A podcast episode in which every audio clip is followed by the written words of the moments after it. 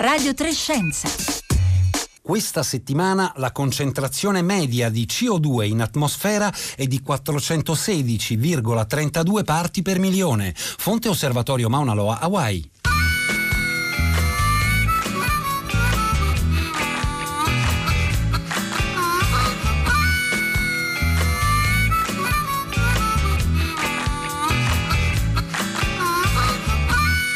Le 11.30 e 16 secondi, buongiorno da Marco Motta, bentornati all'ascolto di Radio Trescenza. E l'abbiamo ricordato anche la scorsa settimana, nonostante i mesi di lockdown in molti paesi del pianeta per la pandemia di Covid-19, la concentrazione eh, di CO2 in atmosfera continua la sua inarrestabile crescita. E come sappiamo la stragrande maggioranza di questa eh, CO2, circa il 90%, è generata dal nostro consumo eh, ancora pervasivo di combustibili fossili. E questo però è soltanto una delle conseguenze ambientali del nostro attaccamento alle fonti fossili. Due settimane fa, eh, l'ha raccontato anche Radio Tremondo, uno sversamento di gasolio in due fiumi della Siberia settentrionale ha spinto il presidente russo Vladimir Putin a dichiarare lo stato di emergenza e ora si teme che questo gasolio arrivi fino al Mar Artico. Ed è l'ultimo eh, di ormai una lunga teoria di disastri ambientali di questo tipo, spesso a dire il vero dimenticati. Quanti di voi, per esempio, ricordano che dieci dieci anni fa, proprio di questi tempi, in questi mesi, seguivamo con apprensione i tentativi di bloccare la fuoriuscita di greggio dalla piattaforma Deepwater Horizon nel Golfo del Messico. Eh, scriveteci al 335 56 34 296 uh, oppure su Twitter e Facebook come ha fatto eh, già Elisa questa mattina che ci ha scritto io ero disperata, me lo ricordo, dipende un po' in parte dal mio carattere, però non mi piace solo soffrire, vorrei sapere com'è andata dal punto di vista legale ed ecologico. Allora noi oggi cerchiamo a Radio Trescenza di capire che cosa abbiamo imparato eh, sull'impatto, sulla gestione e prevenzione di questi eh, disastri ambientali. Aspettiamo naturalmente anche le vostre domande, i vostri contributi.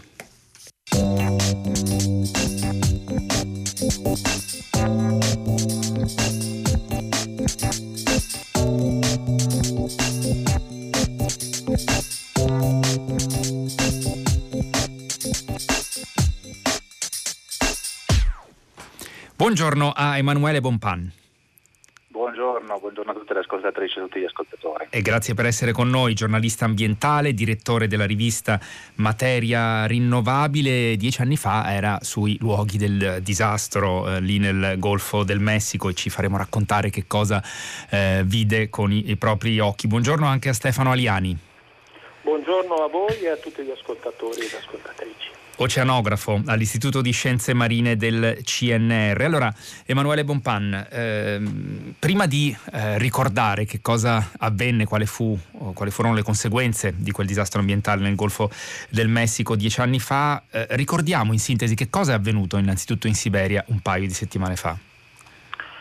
Beh, in Siberia è avvenuto un uh, grave sversamento, appunto 21.000 tonnellate di combustibile si è riversato in una, una zona artica, quindi una zona eh, difficilmente accessibile. Eh, le, le, ragioni dell'incidente sembrano essere il, eh, il, cedimento del terreno a causa dello scioglimento del permafrost che hanno appunto creato una frattura eh, che, che, ha, che, ha, appunto comportato il danneggiamento del, dell'impianto. Ovviamente eh, contrariamente a quanto è successo dieci anni fa, ancora molte delle cause sono da accertare e l'accesso eh, al sito sia per il suo essere molto remoto, sia per uh, solita cautela dei russi per um, provvedere accesso alla stampa, ovviamente eh, ci hanno dato solamente informazioni al momento molto limitate. Quello che è certo è che la quantità di eh, combustibile riversato mh, è sicuramente tra i più gravi incidenti nel settore oil and gas degli ultimi, degli ultimi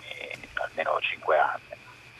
E questo ci dà l'idea della, della gravità del, dell'incidente. Naturalmente, lei diceva, Emanuele Bonpan, che ehm, l'ipotesi al momento sembra essere ehm, appunto che questo incidente sia stato generato dal fatto che ha ceduto eh, il terreno, che è questo permafrost, eh, terreno ghiacciato, che una volta era ghiacciato e che man, mano a mano col riscaldamento globale, anche che è particolarmente intenso nelle zone artiche, sta portando conseguenze eh, non previste dal punto di vista poi di eh, ulteriori conseguenze per i eh, cambiamenti climatici? Beh, come dire, tantissime delle infrastrutture energetiche, dalle dighe ai pozzi petroliferi sono messi a rischio da, da, dagli effetti del cambiamento climatico e non solo ovviamente, c'era un report di qualche anno fa sull'impatto delle basi militari, addirittura delle basi missilistiche termonucleari legate a innalzamenti dei livelli marini o come in questo caso lo scioglimento del, del permafrost. Eh, indubbiamente impianti idrocarburi in zone eh, così remote che vanno, sono andate a contaminare, in questo caso il fiume Ambarnaia, abbastanza difficile pronunciare, in una delle regioni appunto artiche de, della Russia hanno, hanno reso assolutamente complicato l'intervento, l'intervento difficile e molto, molto complicato. Eh, Stefano Aliani, eh, come diceva Emanuele, Monpan è una zona remota, difficilmente accessibile, ma dal punto di vista ambientale, che, eh, che zona è quella lì nella Siberia settentrionale, eh, poi appunto toccata dal eh, Mar Artico e dal punto di vista del rischio delle conseguenze sugli ecosistemi, che indicazioni ci dà? Ma eh, diciamo in generale tutte le zone artiche o le zone di terra prospicenti il mare artico sono ecosistemi molto molto sensibili. Eh, lo sono per la, la fauna, flora fauna, lo sono per gli abitanti, perché gli abitanti hanno uno stretto legame con la natura che noi non, non abbiamo, non riusciamo a capire, ma le popolazioni locali e la loro cultura è basata su quel tipo di ambiente e poi ci sono degli importantissimi processi fisici, oceanografici che avvengono in quella zona che hanno impatto su tutto il mondo, eh, sul clima di tutto il mondo. Quindi sono zone estremamente critiche dal punto di vista ambientale e un rilascio di petrolio di questa entità crea dei danni permanenti veramente gravi, non solo localmente ma proprio a tutto il sistema eh, del, dell'Artico. Quindi in qualche modo possiamo dire che ci riguarda da vicino nonostante sia eh, così distante in una zona eh, tutto sommato remota e appunto scarsamente eh, accessibile. Mm, eh, torneremo tra un attimo anche sulla differenza eh, di eh, impatto ambientale e sistemico di incidenti di questo genere alle diverse latitudini perché appunto lo ricordavamo e c'è per esempio Norbert che condivide il suo ricordo di dieci anni fa. Ho mandato anche una proposta su come bloccare Deepwater Horizon, la fuoriuscita appunto dalla piattaforma petrolifera nel Golfo del Messico dieci anni fa, non mi ero reso conto che sono eh, passati eh, dieci anni. Allora Emanuele Bonpan, torniamo a, eh, a, quel momento di dieci anni fa, eh, tra la primavera e l'estate appunto del 2010, eh, quando ci fu questo sversa- non sversamento ma proprio rilascio incontrollato dalla piattaforma petrolifera Deepwater Horizon nel nel Golfo eh, del Messico che fu difficilissima da, da contenere e lei si, si recò appunto sui, in quei luoghi nella, in Louisiana, nel Golfo del Messico per vedere con i propri occhi eh, che cosa stava accadendo. Eh, ci ricorda che cosa vide, quale fu l'impatto evidente di questo, certo. di questo incidente? No, l'incidente che fu un'esplosione di un pozzo offshore uh, nel largo del Golfo della Louisiana, appunto che si chiamava eh, di Water Horizon del 20 aprile del 2010 causato da una, un errore nella cementificazione del sistema di controllo del pozzo, per, per definirlo in maniera semplice, eh, aveva creato di fatto un'esplosione che aveva poi fatto affondare in maniera conseguente il rig, il rig petrolifero, uccidendo peraltro 14 persone, ferendone se non mi sbaglio 17. Eh, e quindi col, col, con il conseguente collasso del pozzo cioè, si è iniziato una, un ininterrotto profusione di petrolio nelle, nelle acque del, del, Golfo del Messico, che è durata per uh, oltre 70 giorni. Noi siamo arrivati sul, uh, sul luogo a fine maggio, perché ovviamente sembrava che si riuscisse a chiudere velocemente, uh, ma BP, che era, che era la proprietaria del pozzo, nonostante i vari tentativi inizialmente eh, prima per cercare di, con, di, incanalare il petrolio che fuoriusciva, poi per bruciarlo, poi ancora con tutta una serie di procedure, dai nomi vari come top kill, blowout eh, e via dicendo, eh, per appunto usare un vero e proprio tappo per chiuderlo, in realtà i continui errori eh, ci avevano spinto a tornare sul, ad andare sul campo proprio per vedere cosa stava accadendo, per capire perché innanzitutto di questi numerosi errori e quali erano poi gli impatti sia eh, ambientali che economici di questo, di questo disastro immenso. Eh, ricordiamo che furono quasi 500.000 le, eh, le tonnellate di petrolio fuoriuscite, parliamo di cifre veramente, veramente importanti. Eh, io mi ricordo primo, la prima volta che siamo volati direttamente sul, sull'area dove era avvenuta appunto l'esplosione della piattaforma, questo volo di due ore nel caldo della tarda primavera del sud degli Stati Uniti, eh, una luce abbacinante infine arrivare sul, sul luogo dell'accadimento e vedere queste enormi chiazze eh, di petrolio che poi erano lingue in realtà, che ogni tanto emergevano, ogni tanto scomparivano sott'acqua. No? Noi vediamo queste lunghe, eh, queste lunghe lingue di petrolio, le astre che si spargevano tutto intorno. Uh, e poi ovviamente i mezzi di soccorso, i flare, quindi quelle fiamme del, del, del, gas che ovviamente veniva intercettato e bruciato anche per ridurre le emissioni di metano che sono state importantissime perché c'era sì petrolio ma c'era anche, anche del, del, gas metano come in tutti in tanti pozzi petroliferi. Um, e poi ovviamente l'immensa macchina messa in funzione da BP e dal governo americano per cercare di contenere eh, la marea nera, non solo in Louisiana ma anche poi negli stati confinanti, in Alabama, in Mississippi, addirittura eh, fino in Florida. Eh, questi centri dove venivano catturati gli animali, uccelli soprattutto, ma anche tartarughe ricoperte di petrolio e quindi conseguentemente lavate, rimesse, rimesse in libertà, quelli che ovviamente arrivavano ancora vivi perché tanti degli animali morivano per eh, per mancanza di ossigeno o per l'incapacità di volare, quindi rimanevano bloccati in molte di queste paludi. Peraltro anche qua un territorio non proprio facilmente accessibile, basta vedere uh, su Google Maps uh, l'intricato reticolo di canali, quindi raggiungere uh, tante, tante, aree di questa palude non era assolutamente semplice. E poi mi ricordo anche dire, la disperazione delle persone, perché se da un lato il disastro ambientale era veramente tragico e drammatico, allo stesso tempo centinaia e centinaia di persone hanno perso il proprio lavoro nei giorni subito successivi al, all'incidente, tanti nella pesca, soprattutto dei gamberi, delle ostriche eh, e di altri mitili eh, sono rimasti fermi per mesi, poi ovviamente le compensazioni che hanno tardato ad arrivare. Una, era una vera e propria tragedia, all'epoca la, la situazione era drammatica, sotto ogni profilo dal punto di vista sociale, economico e ambientale. Ecco, mm, Emanuele Bonpan, con Stefano Aliani adesso cercheremo anche di capire che cosa eh, la scienza ha capito delle conseguenze in questi dieci anni sugli ecosistemi eh, di quel eh, particolare eh, regione ehm, appunto del, del, Golfo del Messico, ma eh, dal punto di vista eh, sociale ed economico quelle conseguenze continuano ad essere pesanti ancora oggi in quella, in quella regione? Molti dei settori ovviamente sono tornati al loro al business as usual, nella pesca in particolare quasi il 90% delle, delle attività sono tornate, uh, sono tornate, al lavoro, ovviamente ci sono alcuni, alcune aree che sono ancora sconsigliate per, per la pesca o che comunque hanno rivisto ridurre il volume di pescato.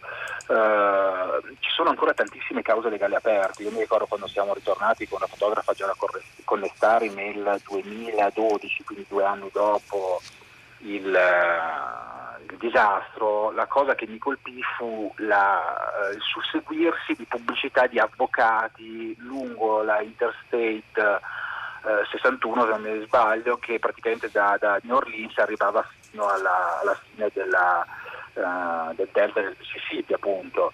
Uh, un segnale dire, forte del fatto che tante persone avevano cercato di accelerare i processi di compensazione, tanti che magari non avevano gli strumenti uh, per compilare correttamente anche le compensazioni, erano, ricordo, erano documenti molto, molto difficili, molto, che richiedevano tantissime informazioni e qua si parlava di tanti pescatori che molto spesso non avevano un'educazione superiore o tante volte immigrati e quindi peraltro incapaci di parlare in inglese. Eh, quindi tante di queste, persone, queste persone non hanno mai avuto le compensazioni che si sarebbero dovute meritare e questo è ancora oggi una cosa, come dire, è facile trovare persone, soprattutto ad esempio all'interno delle comunità native eh, nativi americani che abitano, che abitano la, la, regione, che non hanno mai ricevuto le compensazioni richieste eh, legate ai danni subiti dalle loro, dalle loro riserve e dalle aree di pesca. E quindi sì, il, dire, la, la compensazione definitiva non è mai stata davvero eseguita. Quindi questo ci dà l'idea delle, delle conseguenze anche appunto a livello eh, sociale del, di un incidente come, eh, come, quello della Deepwater Horizon di dieci anni fa. Certo, e, tanti hanno anche e, lasciato il, il delta del e si sono trasferiti proprio. Eh, Emanuele Bonpan ci ha dato una fotografia dell'impatto, eh, queste immagini che ricordiamo bene degli animali eh, coperti dal, dal, greggio che venivano eh, curati se non erano già rimaste vittime eh, appunto di eh, questo enorme rilascio di, di, greggio nel Golfo del Messico. E allora mh, mm, Stefano Aliani, in questi, in questi, anni, anche in questi mesi, con diciamo i dieci anni, eh, con l'anniversario di, di, dieci anni da questo disastro ambientale, ci sono stati eh, diversi, sono stati pubblicati diversi studi eh, che cercano di fare un bilancio di quello che è stato appunto l'impatto ambientale adesso che sono passati dieci anni. C'è stato un periodo in cui si è detto che ma forse la natura si stava riprendendo. Ehm, oggi che cosa abbiamo eh, capito eh, su, sull'impatto, sulla capacità, sulla resilienza magari degli ecosistemi di fronte a, a quel disastro? Ma abbiamo capito molto purtroppo, eh, diciamo che eh, dal punto di vista scientifico eh, la conoscenza degli impatti degli sversamenti di idrocarburi eh, ne sappiamo molto di più e purtroppo quello che sappiamo è peggio di quello che immaginavamo. Faccio un esempio banale eh, sino a un po' di tempo fa si eh, facevano test di tossicità degli idrocarburi sugli animali o esperimenti o quello che era e si eh, riusciva a, a, stabilire un valore di tossicità per, questo, per un determinato idrocarburo. Dopo, dopo il caso di, di Potter Horizon, per esempio, eh, si è scoperto che questi valori vanno aumentati, quindi il valore di tossicità va aumentato anche di due ordini di grandezza per le interazioni con i raggi ultravioletti, che nel Golfo del Messico sono importanti. Lo sono meno in Artico, ma nel Golfo del Messico eh, gli ultravioletti sono importanti. Questo, questa cosa non si sapeva una volta, quindi lo scenario attuale, ahimè, peggio di quello che eh, dopo dieci anni di studio abbiamo uno scenario che, una conoscenza che ci permette di, di definire uno scenario peggiore di quello che immaginavamo dieci anni fa.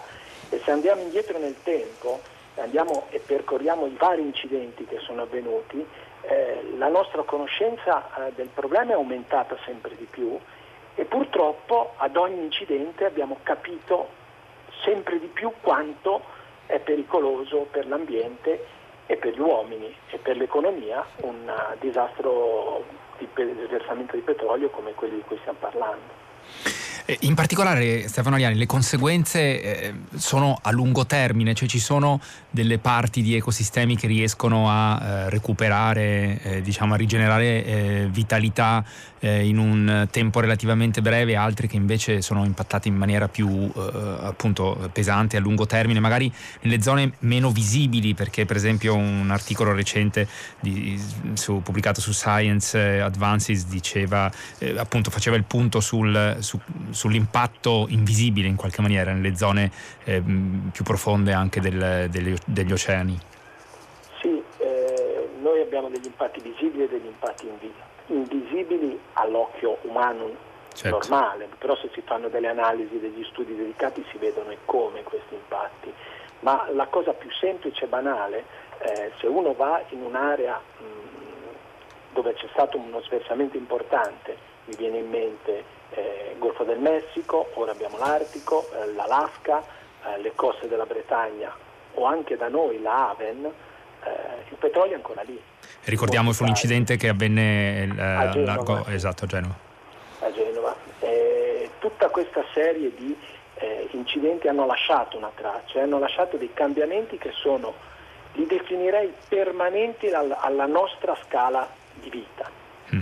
Quindi eh, alcune parti dell'ecosistema ovviamente recuperano, ci sono batteri che possono nutrirsi di petrolio e quindi nel lungo periodo, oltre la nostra scala di vita temporale, probabilmente eh, riescono a distruggerlo, ma per la nostra vita, per i nostri tempi un, il danno è permanente, l'ecosistema apparentemente recupera ma strutturalmente non è più lo stesso. È molto, molto chiaro Stefano Aliani questo, questa analisi. Ehm, Emanuele Bonpan, ehm, prendo spunto da un messaggio di Roberto da Venezia che dice rispetto alle crisi derivanti dai disastri petroliferi fate presente i rischi della devastante posizione del governo statunitense rispetto al progetto di far passare un oleodotto nella zona delle riserve di nativi dove è presente scusate, la falde acquifera. Occorre bloccare quel progetto già fermato eh, da Obama. Eh, che cosa è successo in, in questi anni, in questi dieci anni dal punto di vista vista delle eh, tutele ambientali, c'erano state delle conseguenze eh, mh, dal punto di vista di normative più stringenti dopo il disastro della Deepwater Horizon e che cosa è successo con l'amministrazione Trump che sappiamo insomma, ha anche eh, smantellato in parte eh, poteri e funzionalità dell'Agenzia per la protezione dell'ambiente negli Stati Uniti?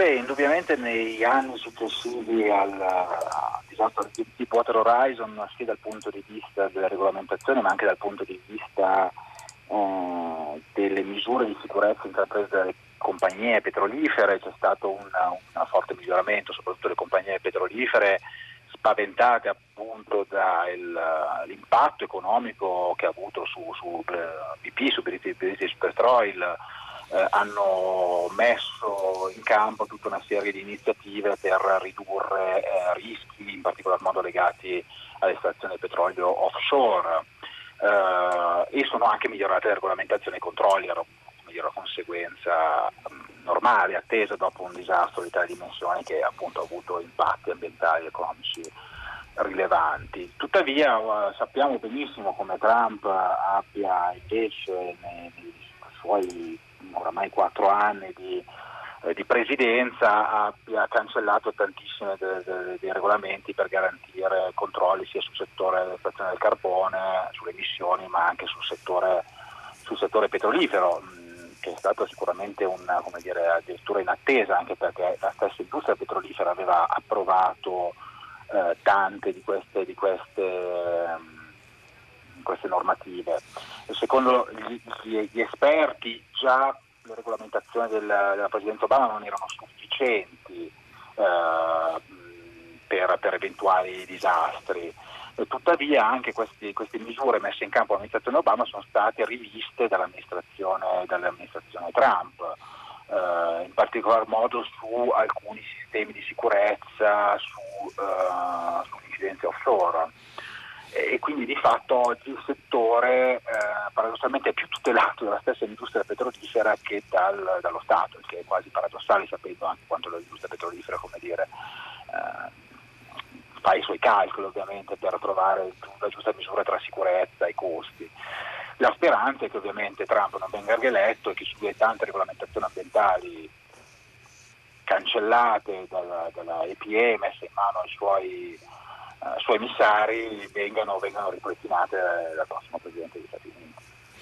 Eh, Stefano Aliani, vorrei tornare sul confronto eh, diciamo, tra i contesti ambientali eh, come quello del Golfo eh, del Messico e invece quelli artici, eh, perché appunto siamo partiti in questa puntata citando mh, mm, il più recente eh, disastro, quello avvenuto un paio di settimane fa con lo sversamento di gasolio da una centrale elettrica nella Siberia settentrionale, ma ricordiamo in questa lunga teoria di disastri ambientali di questo tipo anche quello della Exxon Valdez Pez nel 1989 eh, in Alaska. Eh, lei ci diceva che abbiamo scoperto col tempo, anche studiando gli impatti appunto eh, di questo invece incidente del 2010 della Deepwater Horizon, il ruolo dei raggi ultravioletti nella, nelle conseguenze diciamo, degli idrocarburi sugli, eh, sugli animali. Eh, per converso però in, nelle regioni artiche è, è, è, vero, le chiedo conferma se è così, ehm, che il, i processi di degradazione diciamo, degli idrocarburi nel, eh, nel mare sono, eh, sono, più lenti e quindi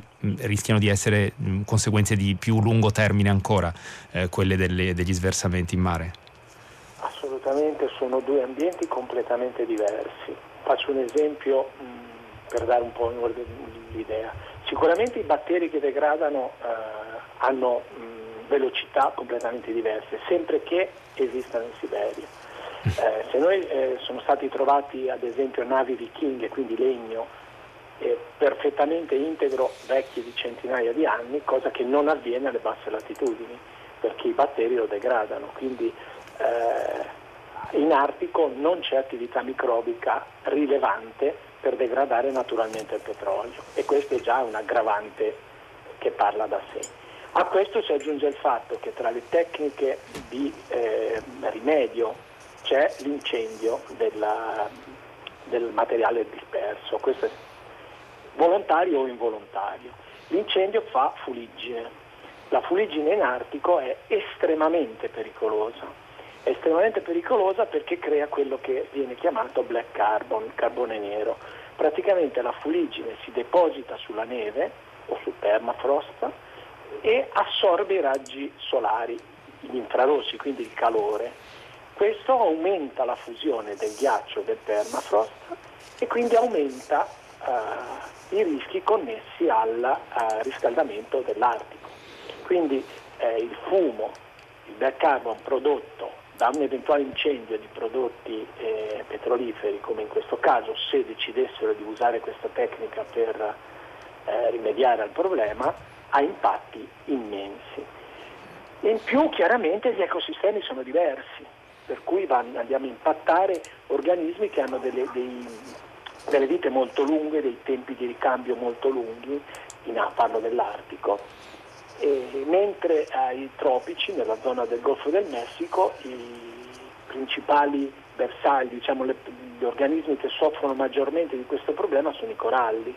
Non dimentichiamo che il riff è costituito di animali, non da rocce e quindi uccidere il riff eh, vuol dire uccidere tutto l'ecosistema. Quindi nei due ambienti abbiamo risposte strutturalmente diverse e gli interventi devono essere strutturalmente diversi. Devono essere strutturalmente diversi. Emanuele Bonpan, prima di salutarla, so ci, ci deve lasciare qualche eh, minuto prima, le chiedo di, di, commentare un messaggio che è arrivato al 335 5634 296. Marillis dice: Da due mesi la Gran Bretagna ha rinunciato alle centrali a carbone. Mi sembra una bellissima notizia per il risparmio di eh, CO2. Eh, risulta che sia così?